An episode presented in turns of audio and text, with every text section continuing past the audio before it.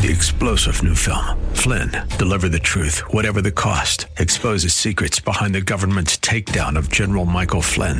Flynn knew what the intel world had been up to. He ordered the first audit of the use of contractors. This set off alarm bells. He told the truth. He was the most dangerous person for Donald Trump to hire. They had to get rid of Flynn.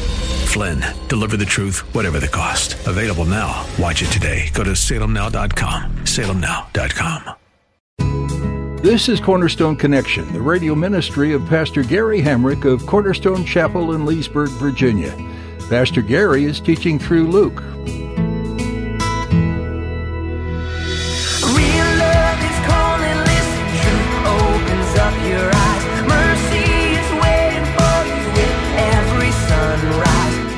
The door is narrow. He said that in verse 24. Make every effort to enter through the narrow door. What does he mean by that? Well, he means that there's not multiple ways to get to God. That is a lie that you hear all the time. Every path, all paths lead to God. No, they don't. There's only one path that leads to God, it's through Jesus Christ, his Son. And Jesus said in John 14, 6, I am the way, I am the truth, I am the life. No man comes to the Father but by me. He didn't say, I'm a way, I'm a truth.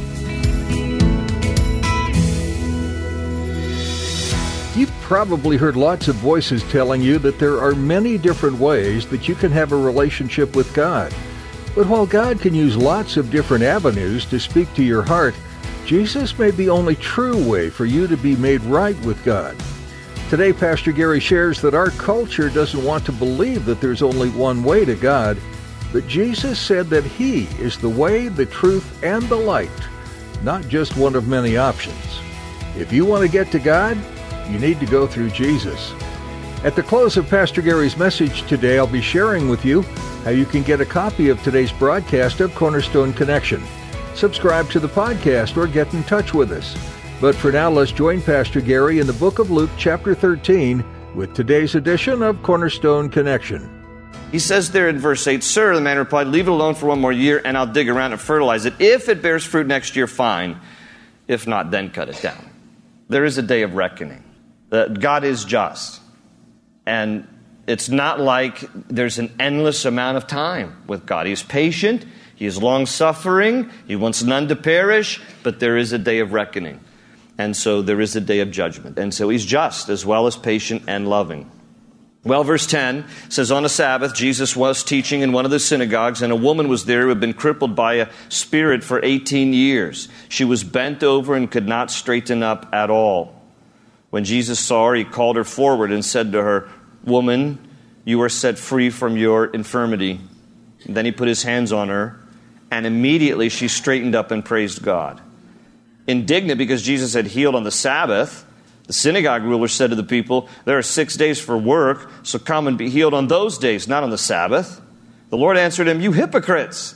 Doesn't each of you on the Sabbath untie his ox or donkey from the stall and lead it out to give it water? Then should not this woman, a daughter of Abraham, whom Satan has kept bound for 18 long years, be set free on the Sabbath day from what bound her? And when he had said this, all his opponents were humiliated, but the people were delighted with all the wonderful things that he was doing. So we have here uh, an interesting scene of a dear woman who for 18 years has been in this crippled condition. The Bible says she's bent over, she can't straighten up. So she, I mean, picture someone just, you know, completely bent over at the waist. And uh, it tells us here, and this is interesting language, it says that she had been crippled by a spirit for 18 years. They have a King James Bible that says a spirit of infirmity.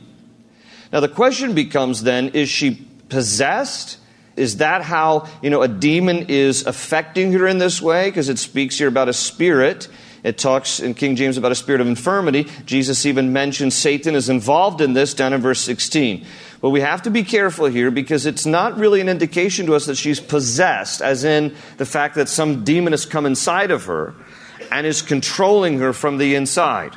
Now, some, you know, pastors, teachers, Bible professors, whatever, they will try to convince you that this is a scene here where a Christian, because she's a daughter of Abraham, a believer, I don't know that she's actually a believer, she's obviously a devout Jewish follower here. I don't know that she's a believer in Jesus. Doesn't specifically say this, calls her a daughter of Abraham. But some will make the argument that this is an example of how a Christian can, in fact, be demon possessed. But please note with me, there is no reference here that anything was ever cast out of her.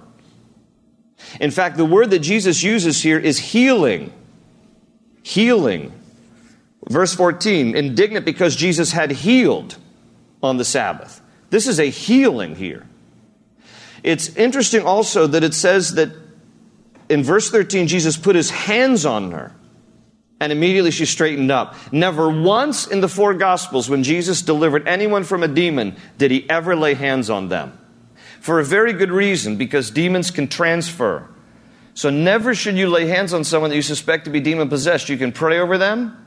You can in the, ask in the name of Jesus for God to deliver them.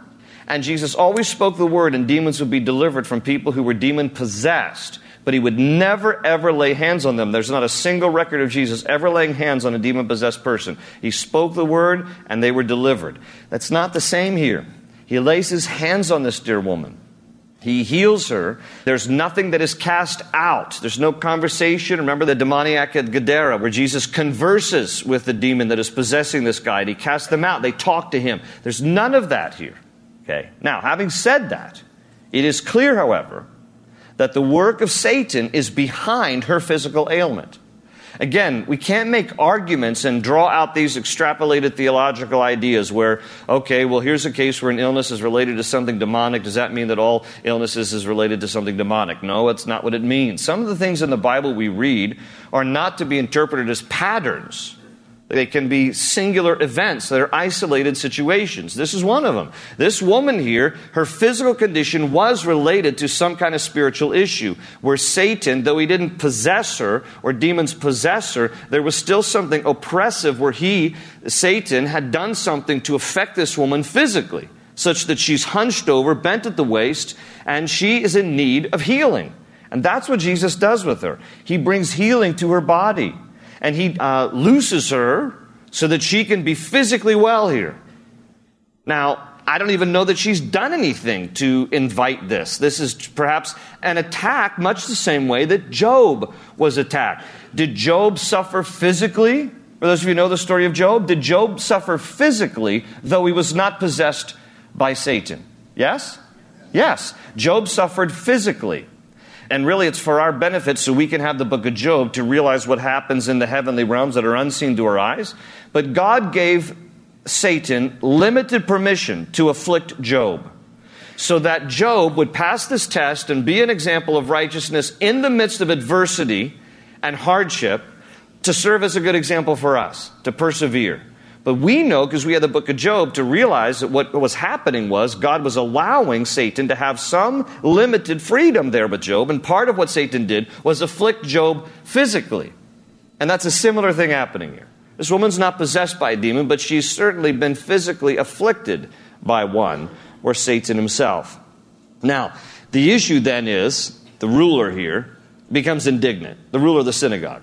He's like, you know, this is the Sabbath. You're not supposed to be working on Sabbath. And they had all these strict rules, and we talked on and on about all these strict Sabbath rules, so I'm not going to belabor it again. Uh, but Jesus basically responds, and he calls them hypocrites, hypocrites, two Greek words, hupo meaning under, krites meaning to judge. A hypocrite is someone who underjudges himself or herself and overjudges everybody else. Can't see your own, your own sinfulness all you're busy looking at is everybody else's sinfulness. Uh, and so Jesus says, calls them you hypocrites. And he says, you know, listen, if you have an ox that needs a drink of water, you untie the ox from the stable and you take the ox to drink some water, right? On a Sabbath? He says, so, listen, if you're being that generous to an animal, should you not be more generous to a person? And so he's challenging them. Look, this Satan has kept this woman bound for 18 year, long years. What, what a wonderful thing that on the Sabbath, she should be set free. She should be loosed. And it's an interesting play on words here because the same word that Jesus uses in verse uh, 15, where he says, Doesn't each of you on the Sabbath untie his ox or donkey. The word untie there also in King James is loose. Don't you loose your, your ox or your donkey? It is the same word that he uses for the woman in verse 16 when he says that Satan has kept her bound for 18 long years. Shouldn't she be set free? Same Greek word as untie the ox or the donkey. He says, You know how to loosen, how to set free an ox or a donkey. Isn't it much more important that you should want a woman here set free or loosened from her affliction? And when he says this, it basically shamed all the people who were opposed to him. And everybody else who loved Jesus was like, This is fresh, this is wonderful. And so uh, they were delighted with all of his wonderful things that he was doing. Verse 18. And then Jesus asked, What is the kingdom of God like? What shall I compare it to? It is like a mustard seed, which a man took and planted in his garden. It grew and became a tree. Circle that word, tree. And the birds, circle that word, of the air perched in its branches. Again he asked, What shall I compare the kingdom of God to? It is like yeast, circle that word, that a woman took and mixed into a large amount of flour until it worked all through the dough.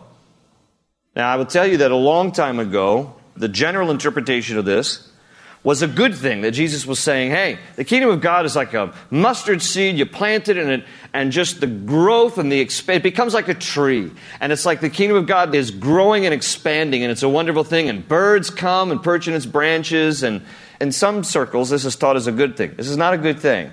And how do we know he means it not to be a good thing? For a few reasons. Number one, I had to circle the word tree. A mustard seed never grows into a tree.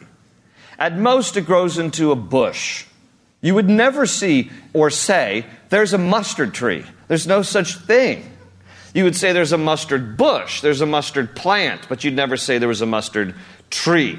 So, one of the things that Jesus is saying here is that the kingdom of God is going to grow into this monstrosity, okay? That is somewhat of an anomaly, that it was not intended to become. Now, don't misunderstand. It's not like the kingdom of God is to be limited, it is to be expanding around the world. But he's talking specifically about how it's going to take on a form and a shape that God didn't intend it to take in some regards. That's why he adds here about the birds and yeast. Now, the yeast thing is easier to interpret because nowhere in Scripture is yeast used, at least in parables, as a good thing. In fact, uh, I think it's just back in chapter 12. Yeah, back in chapter 12, in verse uh, 1, it says, Meanwhile, when a crowd of many thousands had gathered so that they were trampling on one another, Jesus began to speak first to his disciples, saying, Be on your guard against the yeast of the Pharisees, which is hypocrisy. Okay, so you can go back to chapter 13. I only point that out because he uses the word yeast in a bad way. Yeast is a bad thing. Birds in Scripture, except for any reference to a dove, is also generally a bad thing with evil intent. Jesus says the kingdom of God is going to become this overgrown monstrosity that is going to be unusual in some way, and within it, perched in its branches, you're going to have birds that aren't a part of it, they're just going to pollute it, and yeast which is also seen as something evil that is the kingdom of God in a bad sense. So, what he's basically saying here is that there's going to be a corrupting influence within the church that you have to be aware of. He says, because not everything that is large is necessarily right. Some of it is going to have an element of corruption. Now, by that, what is Jesus referring to? Does he mean, you know, some people will be a part of the church and a part of the kingdom who have evil intent? Will he mean that there will be false teachers, some false teachers a part of the kingdom work? Does he mean that there will be some false doctrine within the kingdom work? Does he mean that there will be some demonic influence within the kingdom work? The answer to all those questions is yes. He means a little bit of all that. Be on your guard. Be aware that just because it's going to grow into this monstrosity, there might as well be a part of it some corrupting influences. There's going to be some false teachers, there's going to be some false doctrine, there's going to be some demonic things that Satan's going to want to try to do to, you know, ruin churches and ruin people's lives. And there's going to be even some people with evil intent who don't come just to sing and worship and study their Bibles. They're actually coming with ulterior motives. It's true. I know not here. I'm talking about the Baptist church. But anyhow, I just mean in general. I just mean in general, in churches in general, in the kingdom in general. Is there some false doctrine within the kingdom? Yeah. Are there some false teachers within the kingdom? Yes. There's all these kinds of things that are perched in the branches, which means we have to be intentional, we have to be very wise, we have to be very discerning. I say this once in a while.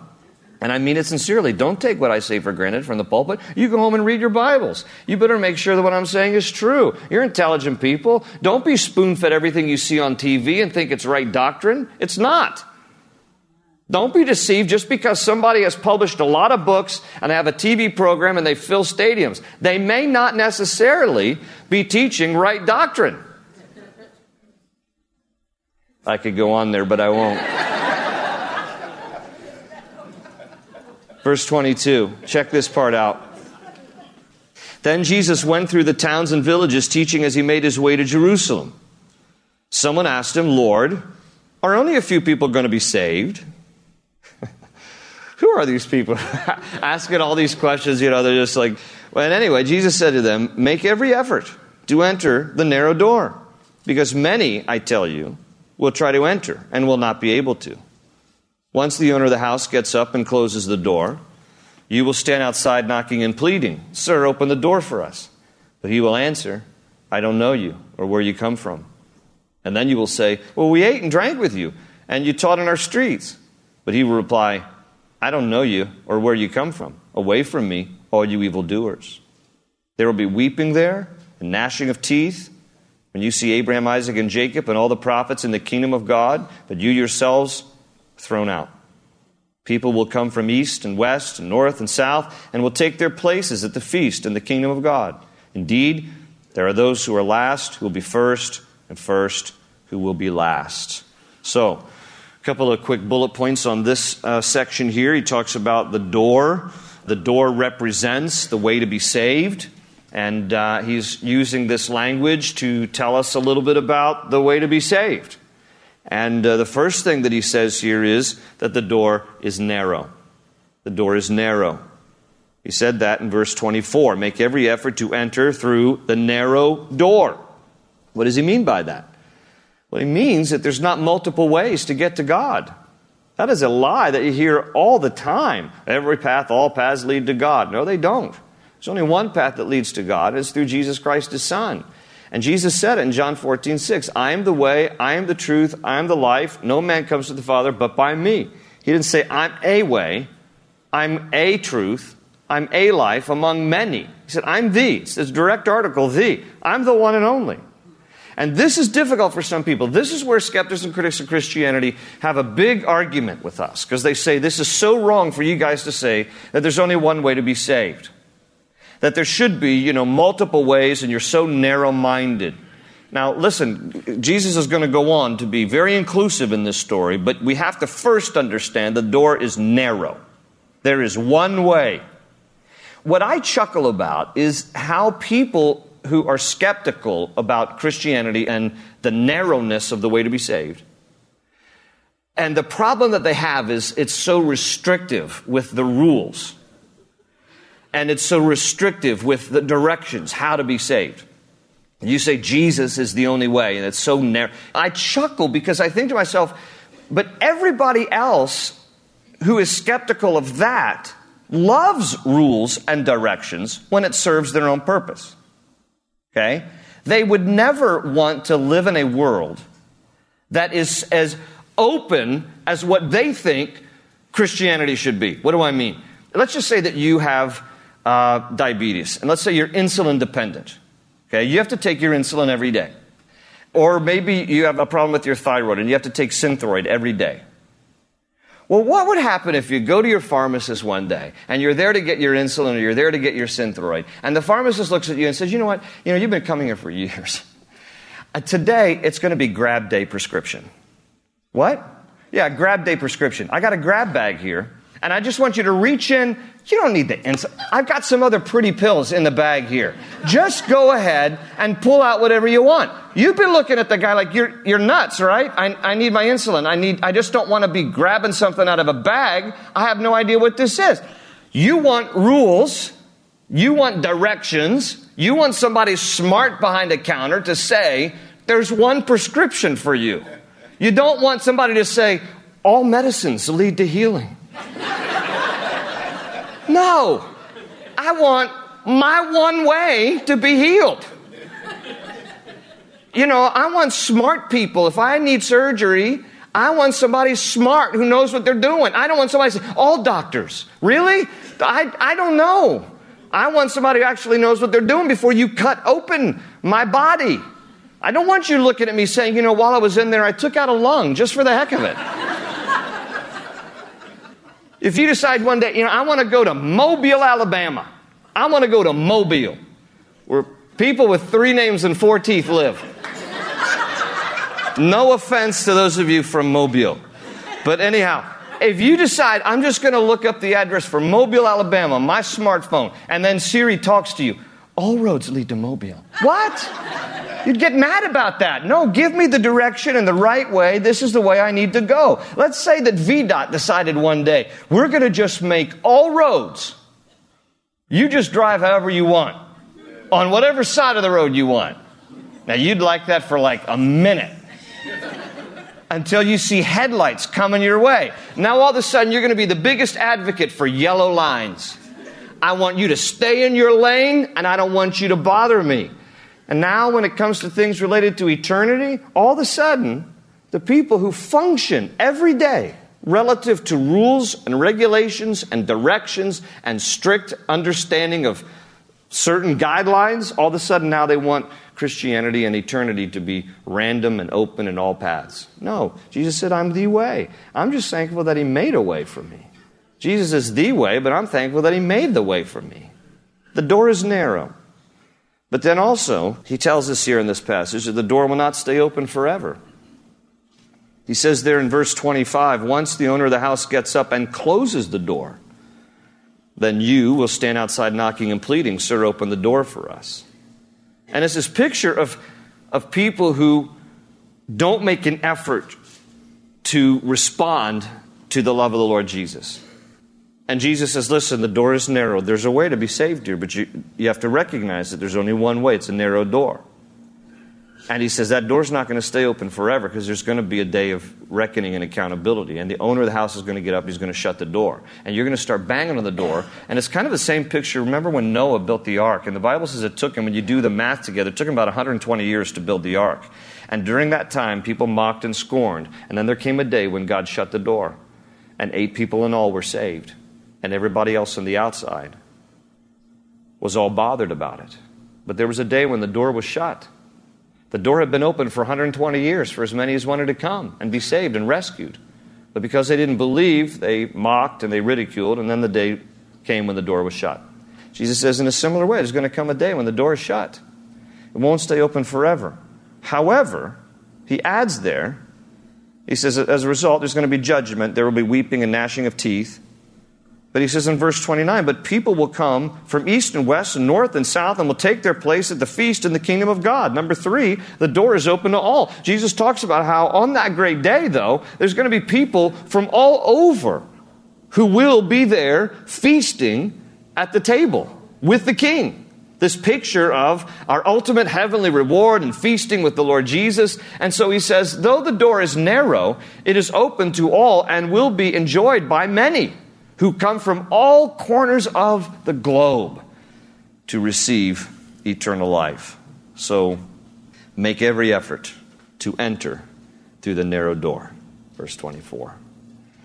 And indeed, he says there in verse 30 that those who are last will be first, and those who are first will be last. People who, who think got it all together may not have it as together as they think, and others who come humbly to the Lord who are kind of in the back of the line, just saying, Lord, just have mercy on me. Those are the ones who will be first and seated around this table.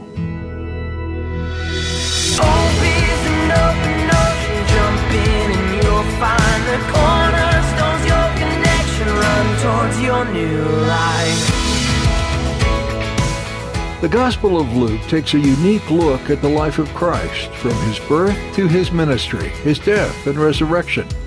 Luke described Jesus as the Son of Man, one of his favorite ways to refer to himself.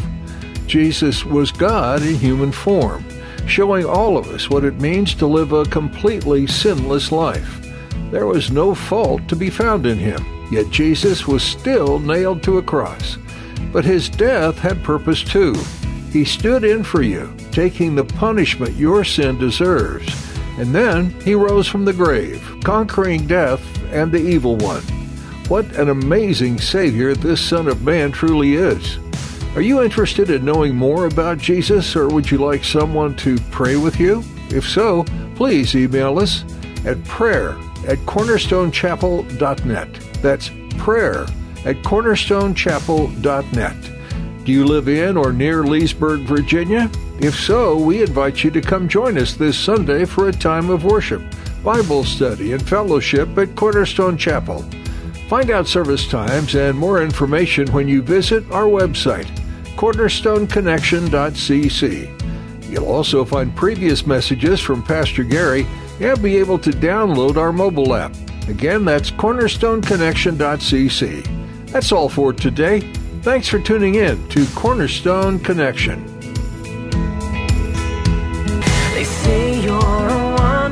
Soul, that you've got no place to go, but still you know